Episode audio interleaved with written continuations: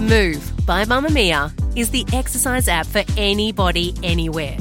And in case you missed it, we dropped a brand new stretching collection that can be used to improve mobility and bookend your favourite sweat sessions. Mamamia subscribers get unlimited access to Move, and we drop new workouts every single week. If you're on the hunt for movement that makes you feel good, head to move.mamamia.com.au and use the code MOVE10 to get $10 off a yearly subscription. You're listening to a Mamamia podcast. Mamamia acknowledges the traditional owners of land and waters that this podcast is recorded on. From Mamamia, welcome to The Spill, your daily pop culture fix. I'm Laura Brodnik. And I'm Kee Reece. And we're accidentally matching in our outfits today. I know, Although we we, just had a feud, so, you know, comes and are goes. feuding, I forgot, but we are also morphing into the same person, so it makes perfect sense that we would dress the same. We were feuding over the fact we got invited to the Little Mermaid premiere because the stars of the movie are coming to Sydney. Breaking news. Breaking news. And I was like to Kee, I feel like you're busy. And then what did you say to me? And I said, I am not It is every black girl's dream to see them on screen. You're like, I will throw my baby out of the car and let her walk home, so I can I come to this throw her out, I'll just- You'll gently place her on the side of the road Exactly. and say, "You're an independent woman now that you're one years old. You can find your way home." You crawl home. Mummy's got things to watch. Anyway, on today's show, yesterday Abbie Chatfield posted some beautiful, glamorous images of herself alongside a very long caption explaining what was happening behind those images and why she was basically in tears the whole time. There's been a huge response to that, and we're going to get into kind of the nuances of this and what we can learn from it, and also the very surprising reaction. But first, the entertainment news headlines of the day.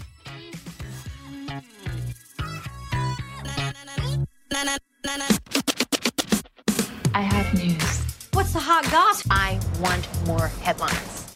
Huge news. We now know the name of Rihanna and ASAP Rocky's baby boy, but I'm so sorry we can't tell you why because his name was leaked by the Daily Mail after they obtained his California birth certificate. And at the time of recording, neither Ri or ASAP have made comment on this.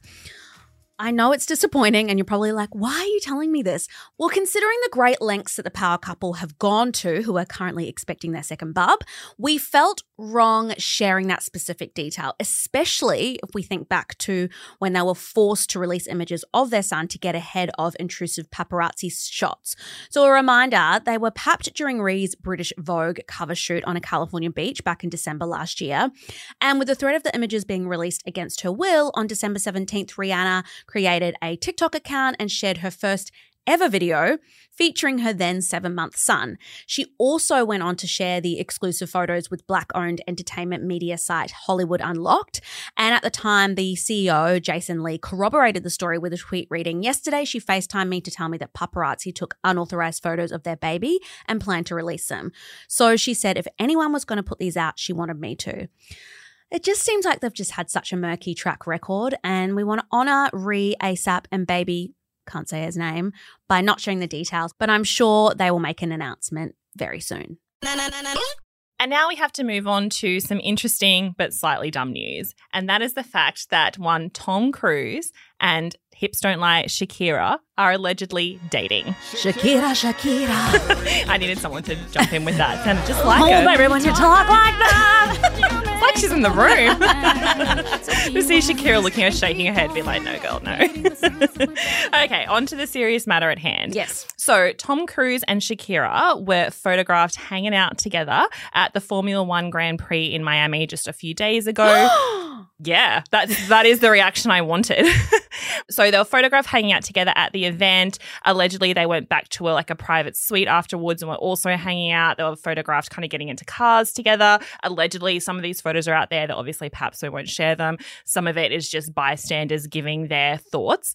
But what I really love is that all of a sudden, all of these sources have come forward to outlets like Page Six to confirm the relationship. Now, I don't know if I mm. really trust Page Six, like they're not People Mag, but also these sources just don't sound like they work for Tom Cruise, or if they do, they're new to the payroll. Because they said Tom is extremely interested in pursuing Shakira. There is chemistry, which is like the least kind of chemistry sentence I've ever heard. There is and then chemistry. going on to say that Tom Cruise is so taken by the pop diva that he has sent her flowers. And then the source continues Shakira needs a soft pillow to fall on, and that could be Tom. Is that the most upsetting thing you've ever heard? A soft pillow, and then I just picture Tom Cruise's like face. On a pillow? No, his real face, and like her like on the bed and like she's landing on him. Oh my God, she's landing on his face? That's what the source is Oh saying. my God, you sexy little devil. adding that Cruise has the benefit of being a nice looking guy and he is talented. Imagine calling one of like the biggest movie stars in the world who's like kind of known for being good looking a nice looking guy. Like he's just a normal nice looking guy looking for a girl to love. Not a heartthrob. And then this is the biggest thing that the source said, which makes you think they don't work for Tom Cruise.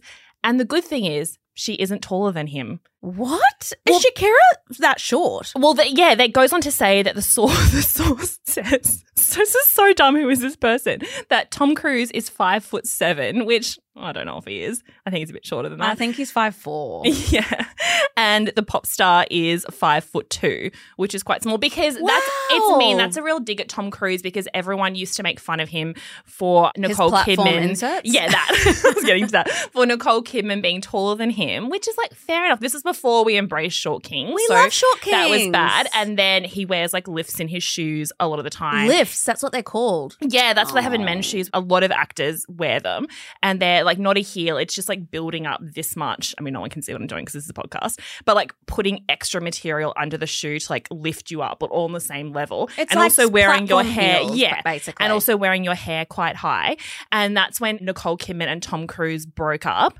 Everyone's like, she's all of a sudden she's standing straighter because she's not stooping down to Oh, try and be smaller than him. And allegedly, when Tom Cruise was like auditioning his wives, there was a big caveat that they all had to be smaller than him. It's also well known that a lot of actresses have to be really small back in the day, not anymore, had to be really small so that when they were in movies with men like Tom Cruise, that they would look petite next to them, make the man look bigger. Although That's not fair to the tall gals. I know, although Katie Holmes is very tall, and I feel like She did is Tom tall. Cruise prove us all wrong by marrying her? No, but I reckon they were almost the same height because I don't remember her like bending over. I she's a lot. them- She's taller than him if you look at the photos. Yeah, yeah, yeah. Oh, actually, yes, I am getting red carpet flashbacks to Yeah. them, and she is considerably taller. Although she did wear flats a lot of the time. Yeah, and she's when they were kind of dating. also kind of leaning over, so you know she also got her heels back. This is a weird way thing for us to be talking about. I Like, just love it when we turn into a gossip I know podcast. we never we get don't to do it. We don't get I know, to we often. never get to do it. But God, it's fun, titillating,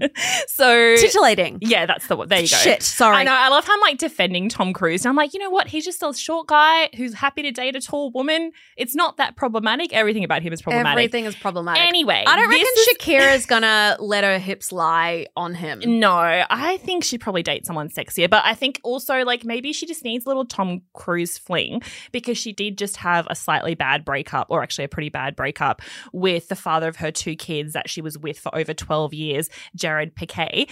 And I don't think this has been, like, proven true, but I heard. Oh, you know, I am. you have got me. Tell me right I now. I love to be. I don't usually do gossip on this pod. Tell so, me. But when you give me an inch, I'll just Let's go to take that mile, honey. that the reason that she knew he was cheating on her is that he was on like a no sugar diet and she came home one day and I'm trying to think of what it was like was it jam or lollies or something something in the kitchen had been eaten and she's like wait a second you don't eat sugar. Who ate these? And it came out that he was cheating on her. And then he's Shut like up. with some other woman now, and there's been like court cases around the kids and stuff. It's all quite messy. It is very messy, and it started off because he doesn't eat sugar. yeah, that'll get you in the end every time. She has given like on the record interviews about going through heartbreak in the public eye and how upsetting it is. so Yeah, like we of do know course. it's happened. yeah. And look, girl, if you need to get out there with Tom Cruise and he flies you around a plane, buys you some heels, and that's how you heal, that's fine. Best way to get over is to get under. Yesterday, TV and media personality Abbie Chatfield posted four images from her recent photo shoot to Instagram. They were from her cover story with Stellar magazine that came out this week, and the images were gorgeous. A young, beautiful, intelligent, and wildly successful woman photographed, make upped, and dressed by the best in the business. But the reality was far from this.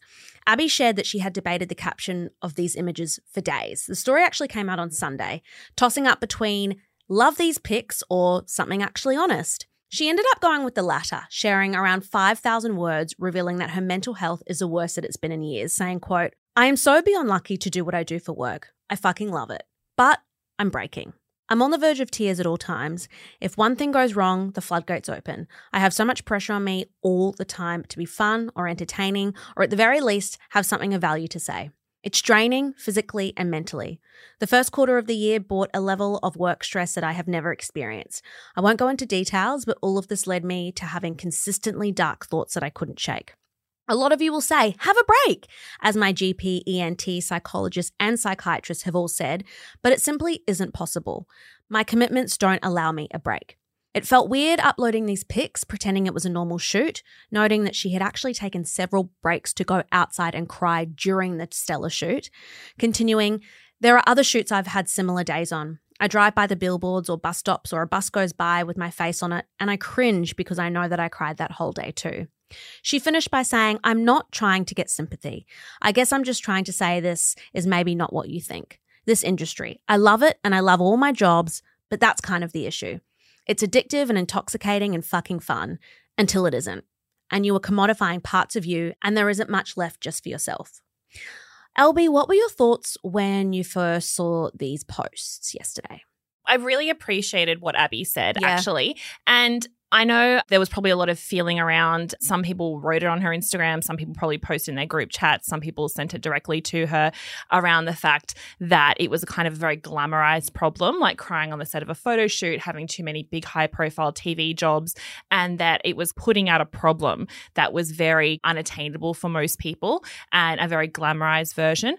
I kind of didn't see it that way. I mean, I guess I see everything that anyone of influence or in like that high up, upper stages of the entertainment industry or movie stars post. Like, obviously, it's not the same as we live on a granular level. Mm-hmm. But I thought the kind of sentiment that she was putting out there was very true and important and refreshing to talk about being completely overwhelmed and busy and kind of feeling like you can't step off this rat race that you're on, but also always highlighting that those moments that look like our highest points on social media often aren't like that behind the scenes. And I think that is important to share because even though most of us don't have a following like that, we still post our lives on social. And I personally have also felt that where I've been really conflicted about posting because, you know, some parts of my job are really glamorous and exciting Totally. but the days behind them are awful and stressful. And it's true that when you go to post those photos, you're like, I want to post this because it's exciting and fun. But also, every time I look at those photos, it makes me feel a bit sick. And so I appreciated that part of it, I think. And I think as much as we know social media is a highlight reel, I think the more we get into it and the more realistic people get on these platforms, the harder that is to remember. Yeah, definitely. And I think it takes people who are in that kind of social position to really enforce that in a way. Yeah. And the thing is that she knows anything she says is going to get ripped apart. But the fact that she chose to do it anyway, I think means a lot. I didn't see it as that she was complaining. I thought that the themes and the tones of what she was saying were all relatable, even though they're something that I don't experience every day, as in the uh, environments in which they were happening. But they are all feelings that we've all gone through from being overworked or just being pulled in a million different directions. One thing that I thought was interesting was there was obviously a lot of response, and there was a bit of a theme with some of the responses, and it was just quit. And she came back in the comments and said, like, I can't take time off right now. And she kind of gave a bit more context saying, you know, that she's had this tour that she's currently on, this national tour that's been booked in for, you know, 12 months plus. But then she also got a TV show, which is a multi million dollar TV show, which has strict filming schedules. They happen to just be one after the other. And she has said that she's going to have a week off in July. But I thought that, like, it's the same thing as when people say to you, if you're stressed, just chill out. Most people also can't just be like, well, I'm not going to do my job anymore. Well, she has I'm not going to do that. Like everyone has some sort of responsibility. They have to be at work. And also with TV shows, if you're the center of it, it's not just about you. Yeah. So if she, like I went to the set of F Boy Island, that's one of the big projects she's been doing. I interviewed her on the set. And yes, she is one person who's very instrumental, but there were so many people working on that set, working to a tight deadline, working around the clock. And as the host of it, who's on camera, so much of it really revolved revolved around her being on that set and doing her job and doing it in a timely fashion. So if she were just to say, guys, I can't do it, like that whole production falls apart. Yeah. And then everyone else's job is in jeopardy. Something else I took away from it, and maybe I'm kind of like in the minority here, was that I found it really refreshing that a woman was able to talk about being very busy and very overwhelmed Mm-hmm. and very just like exhausted who doesn't have children or like isn't married or anything like that because I feel all of the time like personally for me because I don't have kids and I live alone Yeah. I'm single and I feel like I can never say like I'm tired I'm overwhelmed I'm stressed or anything because you always get that thing back from like not everyone but a lot of people who have kids being like oh god you don't know what tired is or Yeah. wait to have kids or you don't know what stress is and it's like this idea that we only accept women being stressed and tired and overwhelmed if it comes alongside motherhood. And if it doesn't come alongside motherhood, then it's like, well, you're selfish and you don't know what stress is. And so you don't get allowed to be in that space where sympathy could come your way. And I feel like with Abbie, like obviously so many people were calling her out and saying, just quit. Like, you know, this is a problem of your own making. Like, how terrible to have so many TV shows. You can't pick which one. Mm. But I didn't see that wall of comments being like, wait till you have kids. You don't have kids, which usually comes. And I thought that was kind of refreshing. Like maybe we're moving into a world now where anyone can just be like overwhelmed and stressed and it doesn't have to be for one particular reason. Oh, I think so. And I think also when you're breaking it down of the fact that so many people now make a living off their personality. Like, Yeah. as she said, commodifying parts of her life. And I think that it's exhausting. Like, Mm. how could it not be exhausting doing that? If you're showing every facet of your life. She was saying also in her captions that she can't actually go and because you re-energize from your personal life, right? Yeah. So going in, hanging out with your friends, having a bottomless brunch. Oh, sorry, I'm just now talking about how we energize Yeah. our lives and friendship outside of work. But she's saying because she has had such bad vocal distress Yeah. from all of the talking that she does, whether that be on podcast, radio, national tour, all of the above, that she can't even go and have a coffee with a friend because if she's not on air or on stage, She can't she's resting her voice. It does show, I think, that we are a bit more understanding because it's so visually there. We can see her doing all of these things that I think there is compassion that's led into it. It made me think of in the past when celebrities used to release statements through their managers or, or PR people saying, you know, example, Selena Gomez is pulling out of this due to exhaustion. Yeah. Right? The amount of criticism and kind of like rage that was poured at their way, saying, oh, they must have a drug problem or how can they do this? XYZ. But I feel like now the access that we have to people in the public eye, like Abbie, she can actually put posts up like this and say, hey, I'm actually not doing great and give us the context that we need so that we have evolved and, and accept her Yeah. saying that rather than spew vitriol at her for being human. I think the other thing to keep in mind, and look, we've taken this statement in a very deep way, but I think, you know, it is a big It thing. And a lot of people had a big reaction to it. And I would just say that I hope as much like people have given Abbie some grace in this situation and some understanding. But to get to that point, she had to share her lowest, most vulnerable moment. Totally. And I'm just hoping that we don't now go in a way where public figures or just people in general have to share their worst moments in order to kind of garner some understanding and some relief in that way. Like I don't want to mm. kind of get to the stage where it's like you have to like have a huge breakdown on social. Not that she did, but you know what I mean? Like and share like this really dark emotional moment in order to trigger that sympathy because again, I think that's just bringing another kind of very dangerous layer into this. But really appreciate Abbie sharing. I think from our conversation, it's very clear that we have taken a lot away from this. Well, thank you so much for listening to today's episode of The Spill. This episode was produced by the lovely, ravishing Laura Brodnik, with audio production by the stunning Rhiannon Mooney. And our executive producer is the amazing Gia Moylan. Hopefully, I'm getting a raise. We'll see you on mamamia.com.au and on The Spill Instagram. Bye. Bye.